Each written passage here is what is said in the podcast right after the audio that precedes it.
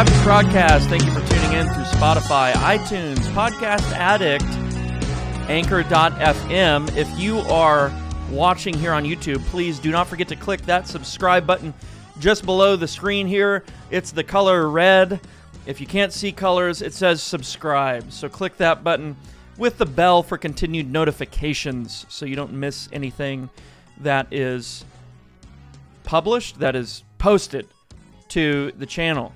Uh, today, what I want to do is I want to talk about 2 Peter 3, specifically verse 12. Um, and I want to talk about the, uh, uh, the preterist interpretation of 2 Peter 3. Now, a, a couple of qualifications, as is usually proper to do before a video like this. Um, when I say preterist, I don't necessarily mean hyper preterist or full preterist. I just mean those who see the majority of biblical prophecy uh, as being already past, uh, something that has already occurred, um, and um, and uh, not not those who say that the resurrection of the body has uh, already occurred, but those who say that the majority, accepting that, and the final return of Christ, the majority of Bible prophecy has, has already occurred. So uh, that's what I mean when I say preterist in this con- in this uh, context. Um, the other thing that I would like to say is, you know, and this is this is true. I think more so historically is historically you'll have Bible interpreters like John Gill, for example, who will be preteristic in one text and not so preterist in another text. So um, that that that term preterist, and this even goes for the big three, right? Amillennialism, premillennialism, postmillennialism. I think we expect, uh, you know, uh, theologians to fit in either one of those three, and it, that just doesn't work. Uh, those categories are modern categories that are usually anachronistically imposed upon those who have gone before us, and and and really they're not very good categories. Really, I mean, just in terms of functionality, they don't seem to be very good categories because they they're difficult to apply accurately. Um, and so, uh, and I think that that's even more true when you look at history than it is now. Um, I think I think now people kind of try and fit in one or the other of those grooves, and uh, and they they tend to accept you know kind of the body of of uh, of work related to any one of those, uh, and usually it's a it's it's a more contemporary you know take on on that position, this or that position. So, um, you know, you're gonna have you're gonna have Bible interpreters in the past that just don't that just don't fit in any one category very neatly, and and that's the same with with a more specific uh, nomenclature like preterism or or preterist, uh, right? So like John Gill, for example, is very preterist in Matthew 24. He sees Matthew 24 as being entirely the whole of the chapter entirely past. Um, and you know Charles Spurgeon and uh, John Calvin are are partially preteristic with regard to that passage. They see part of it as being past and and part of it as being future. Um, Second Peter three, you know, John Owen has a, a preterist view of Second Peter three twelve. John Gill doesn't. Even though John Gill has a preterist view of Matthew twenty four, he does not have a preterist view of of Second Peter three. Now you got to remember these guys are are I, I, I, try to make the assumption that these guys were better exegetes than us. Um, and I think that's the case because of um, our, our modern distractions, our modern circumstances, the way we've been educated in comparison to, you know, how they've been, edu- how they were educated from a very young age. You know, I was just talking to some friends the other day and I said, you know, one of the things that I said was, you know there's a there there is a big difference whether we like to accept it or not between our maturity level corporate maturity level today than the corporate maturity level of the 17th and 18th centuries. Uh, and the reality is is back then they were reading latin when they were 12 years old. They were churchmen considered fine churchmen by the time they were 16 17 years old. They were married by the time they were 18 they had their household rolling by the time they were 19 20 years old. All right uh, that just is is not typically the circumstance today. So whenever I uh, interact with these guys, I, I, try to go in making the assumption that they're better exegetes than I am, and they're better exegetes than the lion's share of today's exegetes. I'm not saying they're better without qualification, but I think in large part they they are. Um,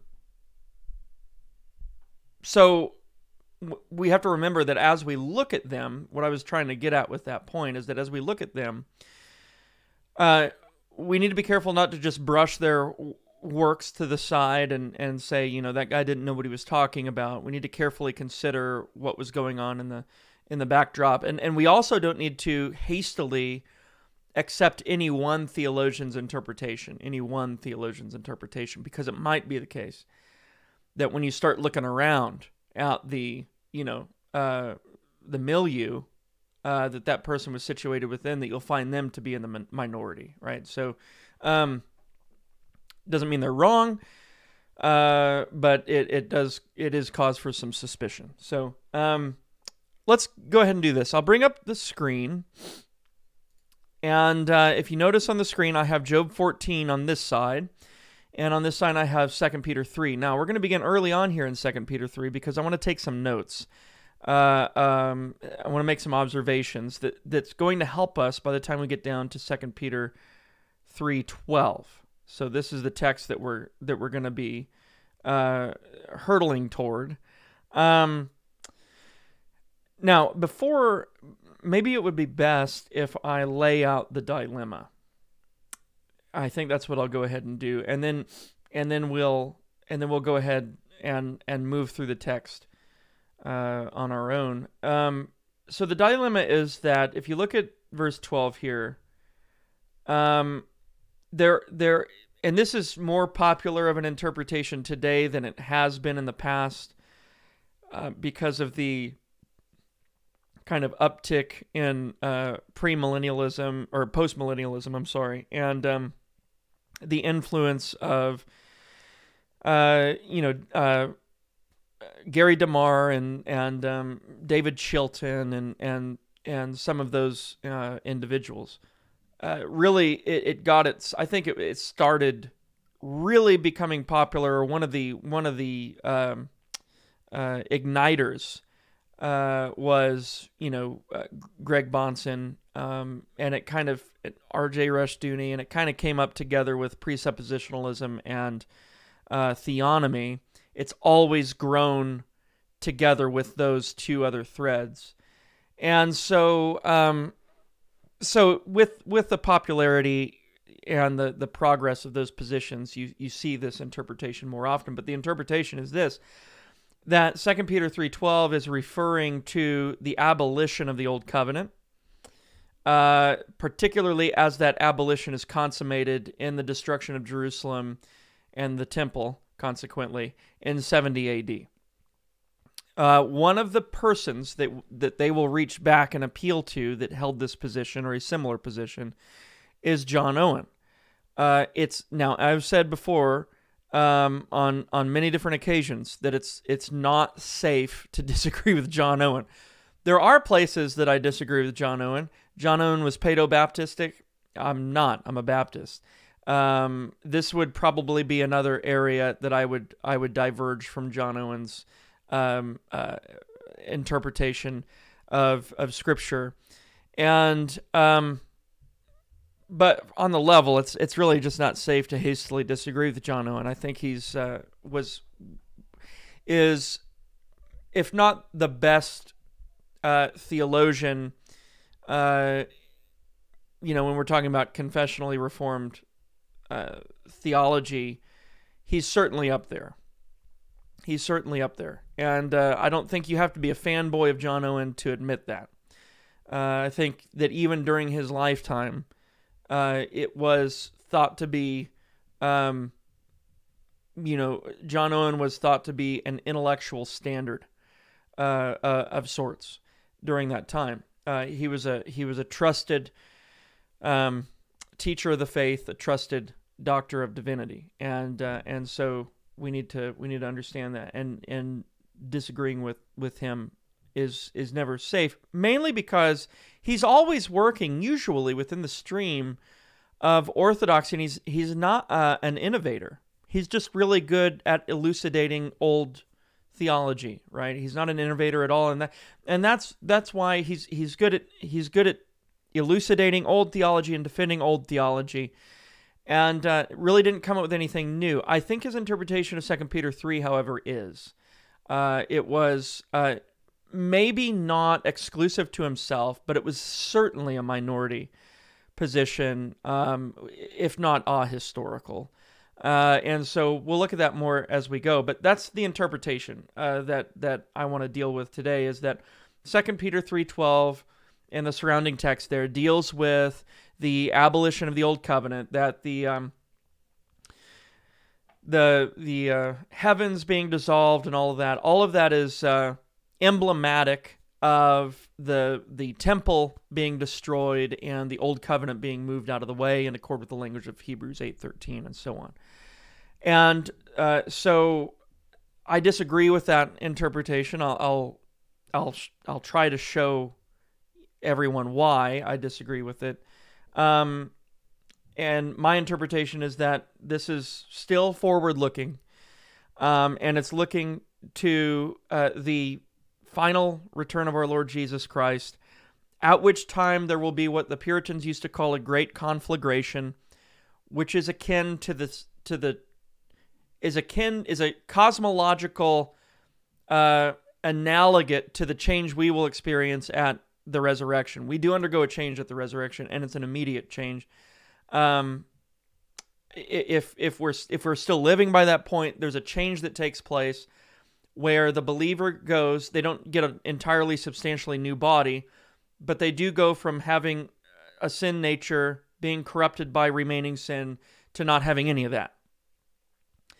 And the Great Conflagration is a cosmological equivalent to that. It's the micro or macrocosmic equivalent to that, where there is, at the resurrection, there's a massive change that occurs in relation to the cosmos at large.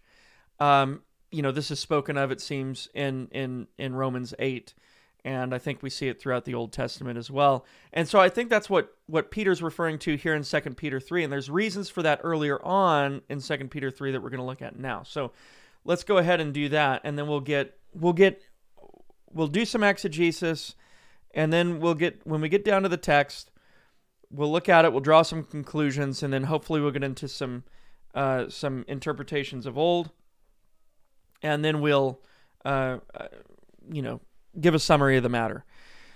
So if you look at the beginning of, of 2 Peter 3, uh, he begins, Peter begins writing. He says, Beloved, I now write to you the second epistle, in both of which I stir up your pure minds by way of reminders. So in both epistles, he does that, 1st and 2nd Peter.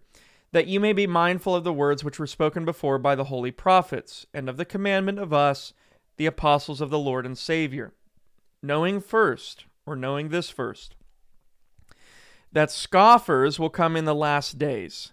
Now, um, when Peter talks about the last days, I, I don't think there's any need to see the last days as being something future to us, right? So I think we're in the last days. I think Hebrews um, one is is clear about that. I don't think there's really any way to to get around that. In some sense, we are in the last days, and the last days began uh, after the accomplishment of the work of Christ. So if you look at Hebrews 1, God, who at various times and in various ways spoke in time past to the fathers by the prophets, has in these last days, uh, the word there being uh, being eschatos, these last days, spoken to us by his Son, whom he has appointed heir of all things, through whom also he made the worlds. Now, there there are all sorts of other parallels that we could look at with regard to the last days as well, but it's not it's certainly not a stretch to to say that we're in the last days. And I don't think Peter is saying anything. Uh, I don't think Peter is saying anything other.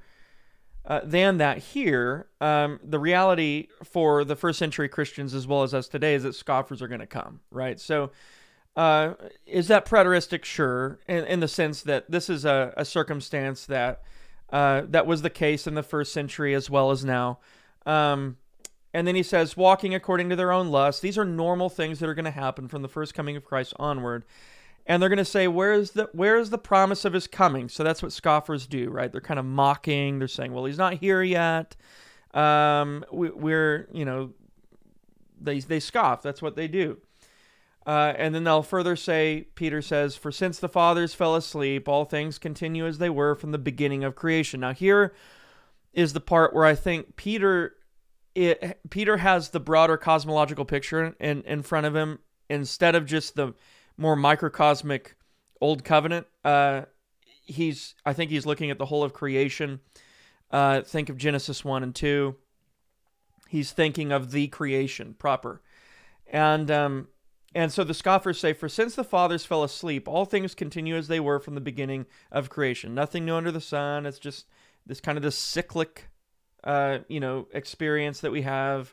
Where is your, uh, where is your Messiah? By the way, this promise is going to show up again, and we need to understand that verse four helps us to understand what this promise is when it shows up a second time. It's the promise of his coming, the promise of the coming of our Lord Jesus Christ. And the word for coming there is uh, parousia. Verse 5 For this they willfully forget, Peter says. Now, this is Peter talking, it's not the, not the scoffers. He's saying the scoffers willfully forget that by the word of God the heavens were of old, and the earth standing out of water and in the water by which the world that then existed perished, being flooded by the water. Now, this is a clear reference to uh, not only the first creation, but the destruction or the deluge of that first creation during the flood of Noah. All right, so this is something. This is a situation that precedes the uh, the formation of the old covenant. So the the old covenant happened after this. Um, the earliest we could say uh, that the old covenant uh, was ratified would be at Abraham, and then it was uh, uh, further um, developed or it was uh, expanded with uh, the Mosaic covenant.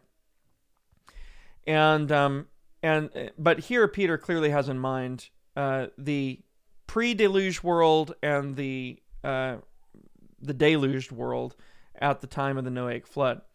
Verse 7 but the heavens and the earth, which are now preserved by the same word. All right, so the heavens and the earth, which are now preserved by the same word, the same word that preserved the creation prior to the deluge. That creation, the heavens and the earth, that creation is reserved for fire until the day of judgment and perdition of ungodly men. All right, so we're here talking about a, doc, a, a, a judgment that is reserved for ungodly men. This seems to be a special divine judgment that is guaranteed upon the wicked, not one that could be referred to as temporal judgment uh, or typological judgment that may, in fact, wrap up true believers in, in it uh, circumstantially uh, and affect us all, um, as the fall of Jerusalem did for for for Christians at the time. They were displaced, and um, persecution ensued uh, not not long afterwards, and so on. Um, so I don't I don't think that you know I don't think that it, it's talking about a judgment like that. It's not talking about a temporal judgment that that has to do with God utilizing providentially circumstances to execute you know immediate judgment uh, on sinners. I think it's talking about the judgment of God that is going to take place upon ungodly men. The language seems uh, seems to um, indicate that. In fact, that we could we could render it, you know, that that this creation is reserved for fire until the day of judgment and destruction of ungodly men. And so the question is are there still ungodly men? Yes, there's still ungodly men. Has this destruction taken place yet? Um, no. Now, somebody could come back and say, well, it doesn't say all ungodly men. Yeah, but when the scriptures talk about judgment of of ungodly men, um, especially in the New Testament, and it doesn't specify. In, in other words, it's a very general, uh, kind of like a blanket generalization, ungodly men. Uh, it's and and when it's associated with divine judgment, that's talking about the the final judgment when men will be called before the tribunal. Verse 8, but beloved, do not forget this one thing that the that with the Lord one day is as a thousand years, and a thousand years is as, as one day. Now, if we're talking about a judgment that's coming in 70 AD, um, you know, a thousand years seems a little long in terms of a comparison. Uh, we're talking about a judgment that would be coming uh, within, you know, 20 to 30 years uh, from this point. If we were talking about 70 AD, but this is this is I, I believe this is clearly speaking of something more forward looking. The Lord is not slack concerning his promise, as some count slackness, but is long suffering toward us, not willing that any should perish, but that all should come to repentance. All right, and so um, this is again, this is this is a very universal type language that um, you know the Lord is is is tarrying in His judgment that all who are elect would in fact be effectually called and that they would all be brought to repentance. Moving on to verse 10, there, there's not there's not a whole lot there's nothing here that would suggest that you know Peter's moving on to some different thought. I think everything that's that's here in verses one through nine ought to be carried with us uh, into verse ten onward, and um, you know so when when when the creation's mentioned, back here in, in verses 5 and 6, I think that ought to influence how we see relevant themes in verses 10 through 13. All right. Uh, you know, that's, I think that's, that's a, that's a commonsensical approach to, to a text like this. So in verse 10, but the day of the Lord will come as a thief in the night, in which the heavens will pass away with a great noise, and the elements will melt with fervent heat. Both the earth and the works that are in it will be burned up. Now, if you're going to take the Old Covenant approach to this and say that this is all referring to the Old Covenant, um, you would have to say that the, the cosmological language is all reducible to the very narrow terms and application of the Old Covenant, which was to Israel alone. Um, but here, Peter seems to take pains to engage in cosmological, generalized, and universal language. Um, verse 11, therefore, since all these things will be dissolved, what manner of persons ought you to be in holy conduct and godliness, looking for and hastening the coming of the, of the day of God, because of which the heavens will be dissolved, being on fire, and the elements will melt with fervent heat. Nevertheless, we, according to his promise, look for new heavens and new earth in which righteousness dwells. Now, um, can I say as a person that doesn't take the preterist approach to 2 Peter 3. Can I say that the new heavens and the new earth have already been established? Yes, uh, they have already been established. Is it the case that they are consummately established, such that they're they're perfectly established? There's nothing yet uh, to uh, there's nothing yet to occur with regard to them, uh, and and the answer would be no.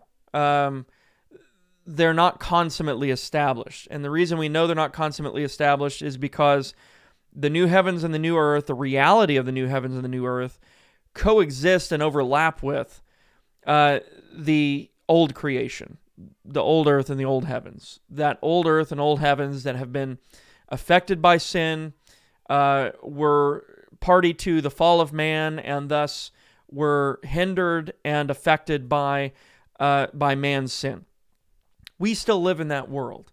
Uh, we live in the new covenant in which there is new heavens and new earth, inaugurated in the Lord Jesus Christ, albeit not consummated.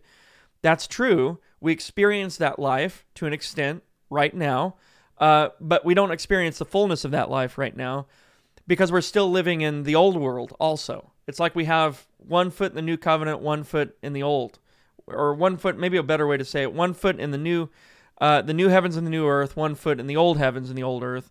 Um, and and that's kind of an imperfect analogy because in some regards we're all I mean we want to say that we're entirely in the new covenant, have all the blessings and benefits of the new covenant. Yet, in terms of our experience, there's there's an overlap between the old creation and the and the new creation. Um, nothing changed ontologically about the old creation. You know, animal death continues to happen. Um, we continue to die and experience death. Um, you know, man's sin continues to to rage, uh, and some at some times more than at others. And so, you, you know, but all, at, at the same time, do we have forgiveness of sins? Do we have regeneration? Do we have the fruits of the Spirit? Yes, yes, and yes, right? So there are these two realities that are simultaneously playing out.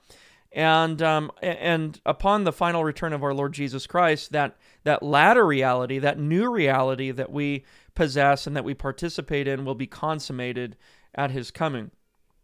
And I think that's what that's what Peter's looking forward to those who want to read this passage preteristically, I think they make a good point. I mean, their their concern is, hey, let's not relegate everything Peter's saying here to the future, uh, as if this is a futurist text and nothing about this text has already occurred. I mean, new heavens and new earth, we already experienced that. Hebrews 12 is very clear about this. Um, and and, uh, in the last days. The last days, we're in the last days since the coming of the Lord Jesus Christ, right? So, but at the same time, I think Peter's looking forward to uh, the coming of our Lord Jesus and the redemption of the cosmos, which is couched in terms of this this sanctifying or renewing fire. You know, you read someone like David Chilton, and he says, you know, every time you look at, at these categories, specifically when you look at at elements and the dissolving of elements and and so on. It's always talking about the old covenant administration.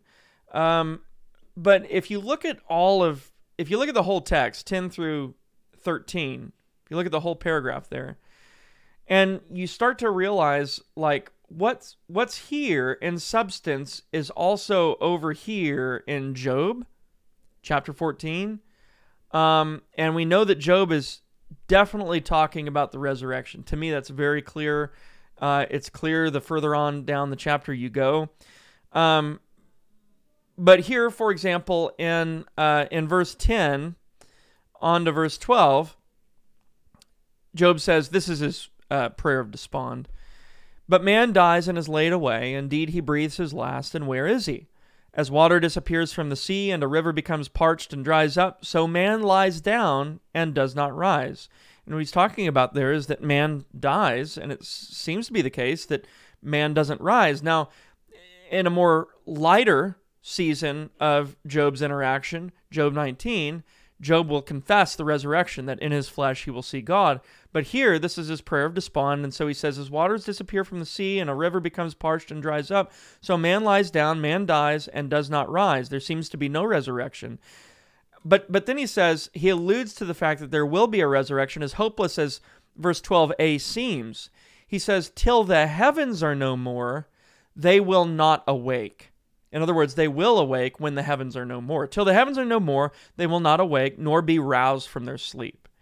Men will be roused from their sleep, they will be raised from the dead uh, when the heavens are no more. Now, that's the similar similar language. Is now you have two themes coming together in Job 14: resurrection and conflagration. Those two things are happening simultaneously in Job 14, and they happen you know relatively uh, near one another, and and one one precedes the other. Okay, so you have uh, man doesn't rise till the heavens are no more.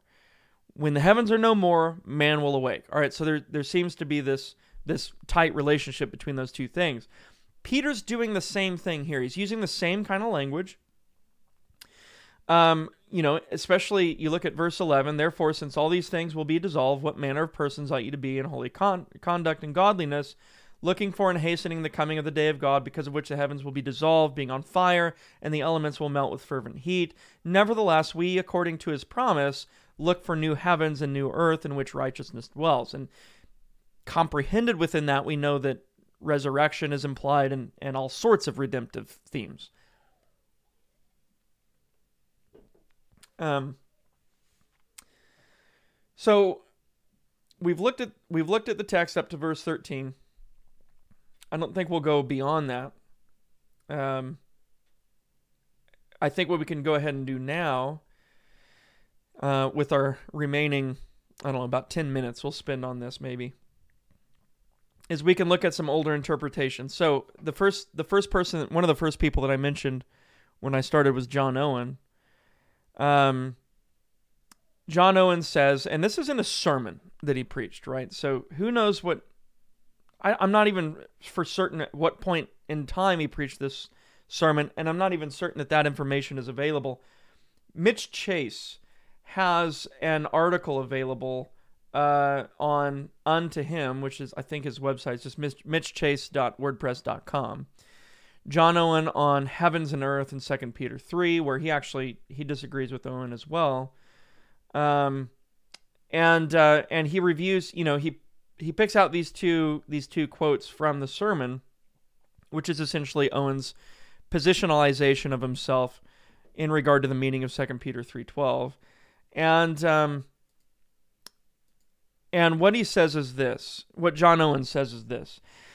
The heavens and earth here intended in this prophecy of Peter, the coming of the Lord and day of judgment and perdition of ungodly men mentioned in the dest- in the destruction of that heaven and earth, do all of them relate not to the last and final judgment of the world, but to that utter desolation and destruction that was to be made of the Judaical church and state.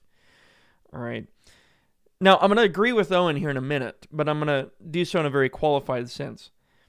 He also says this in the same sermon. He says, Jesus will come, he will not tarry, and then the heavens and earth that God himself planted, the sun, moon, and stars of the Judaical polity and church, the whole old world of worship and worshippers that stand in their obstinacy against the Lord Christ shall be sensibly dissolved and destroyed. One of the things that John Gill does, and I believe he does this in the commentary on Matthew 24, is he says something like the destruction of Jerusalem in 70 AD is an historical, typological, um, uh, kind of uh, foreshadowing of the general judgment upon the final return of Christ. And I think there's a lot of merit to that. I think there's a, in the destruction of Jerusalem, the conflagration of the Jewish state, there is a microcosmic picture of what will take place um, when it comes to the whole world upon the final return of Jesus. So, do I, do I disagree with Owen? Yeah, I disagree with Owen. Is, is there something correct in what he's saying? Yes, there is. You know, when we look at the, if you look at the architecture of the temple, you realize that it's designed to remind man of the cosmos. Um, inside, uh, on the ceiling, there would have been stars. Uh, there were trees throughout the temple. There were all sorts of natural accoutrements or natural, artistically, uh, you know, uh, natural things artistically uh, portrayed um, in the temple and in the tabernacle before the temple was constructed. And so the whole idea with the temple is to bring man's mind back to the garden and to the to the dwelling place of God. And uh, and the point of the temple, uh, especially and you see this on the veil of the temple where there are cherubim guarding the holy of holies, those cherubim relate to the cherubim that were put in front of the garden of Eden, guarding the garden of Eden after man was exiled from the garden of Eden. And the idea with the priests going beyond the veil is, is a picture of God bringing man back into his presence. He goes beyond the veil, beyond the cherubim. He's let back into the presence of God, uh, where the cherubim are no longer keeping him out. The high priest goes beyond the cherubim, is let in, admitted into the garden, so to speak, back into the presence of God. Now that's what the that's what the temple is depicting. The temple is a is a picture of the broader redemptive history that the Lord is accomplishing and has accomplished for us in the Lord Jesus Christ. And uh, and so Owen's not entirely wrong to see conflagrative language like this as having relevance to the destruction of Jerusalem in 70 AD. Um, it was that destruction of Jerusalem in 70 AD was emblematic and consummative of uh, of the abolition of the old covenant and of man's condemnation under the law. All of that is moved out of the way, and now man has a way to God in the Lord Jesus Christ. He's brought back to God in the Lord Jesus Christ.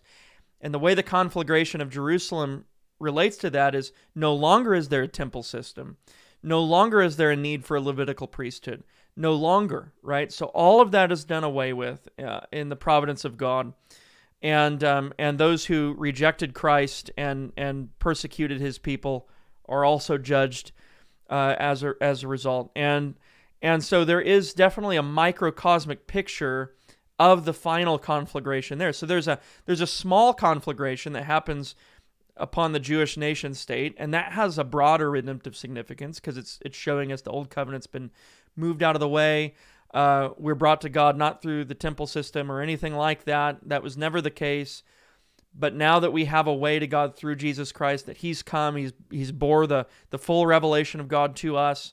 Um, we we we now come before God into the presence of God through the Lord Jesus Christ. We we don't need any of these typological human intercessory means to show us this because this has been fully revealed. All right, and and so that it, all of that has a broader redemptive significance. So I get why why Owen goes there. I just think that that Peter, while we should have our mind on that that reality, Peter's also looking forward, even from our perspective, that there's going to be a a change of the cosmos in general that takes place. Romans 8 witnesses to this that there's going to be a redemption of the creation um, following from the work of Christ that occurs at the time of the resurrection. All right. Um, so, so where I disagree with John Owen is not seeing the broader.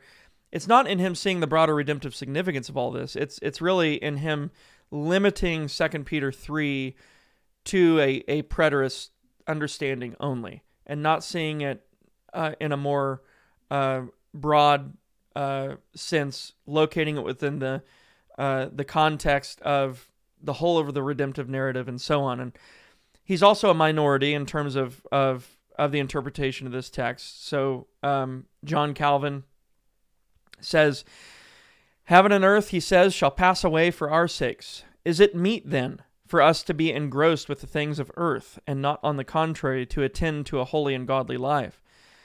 The corruptions of heaven and earth will be purged by fire, he says, while yet as the creatures of God they are pure.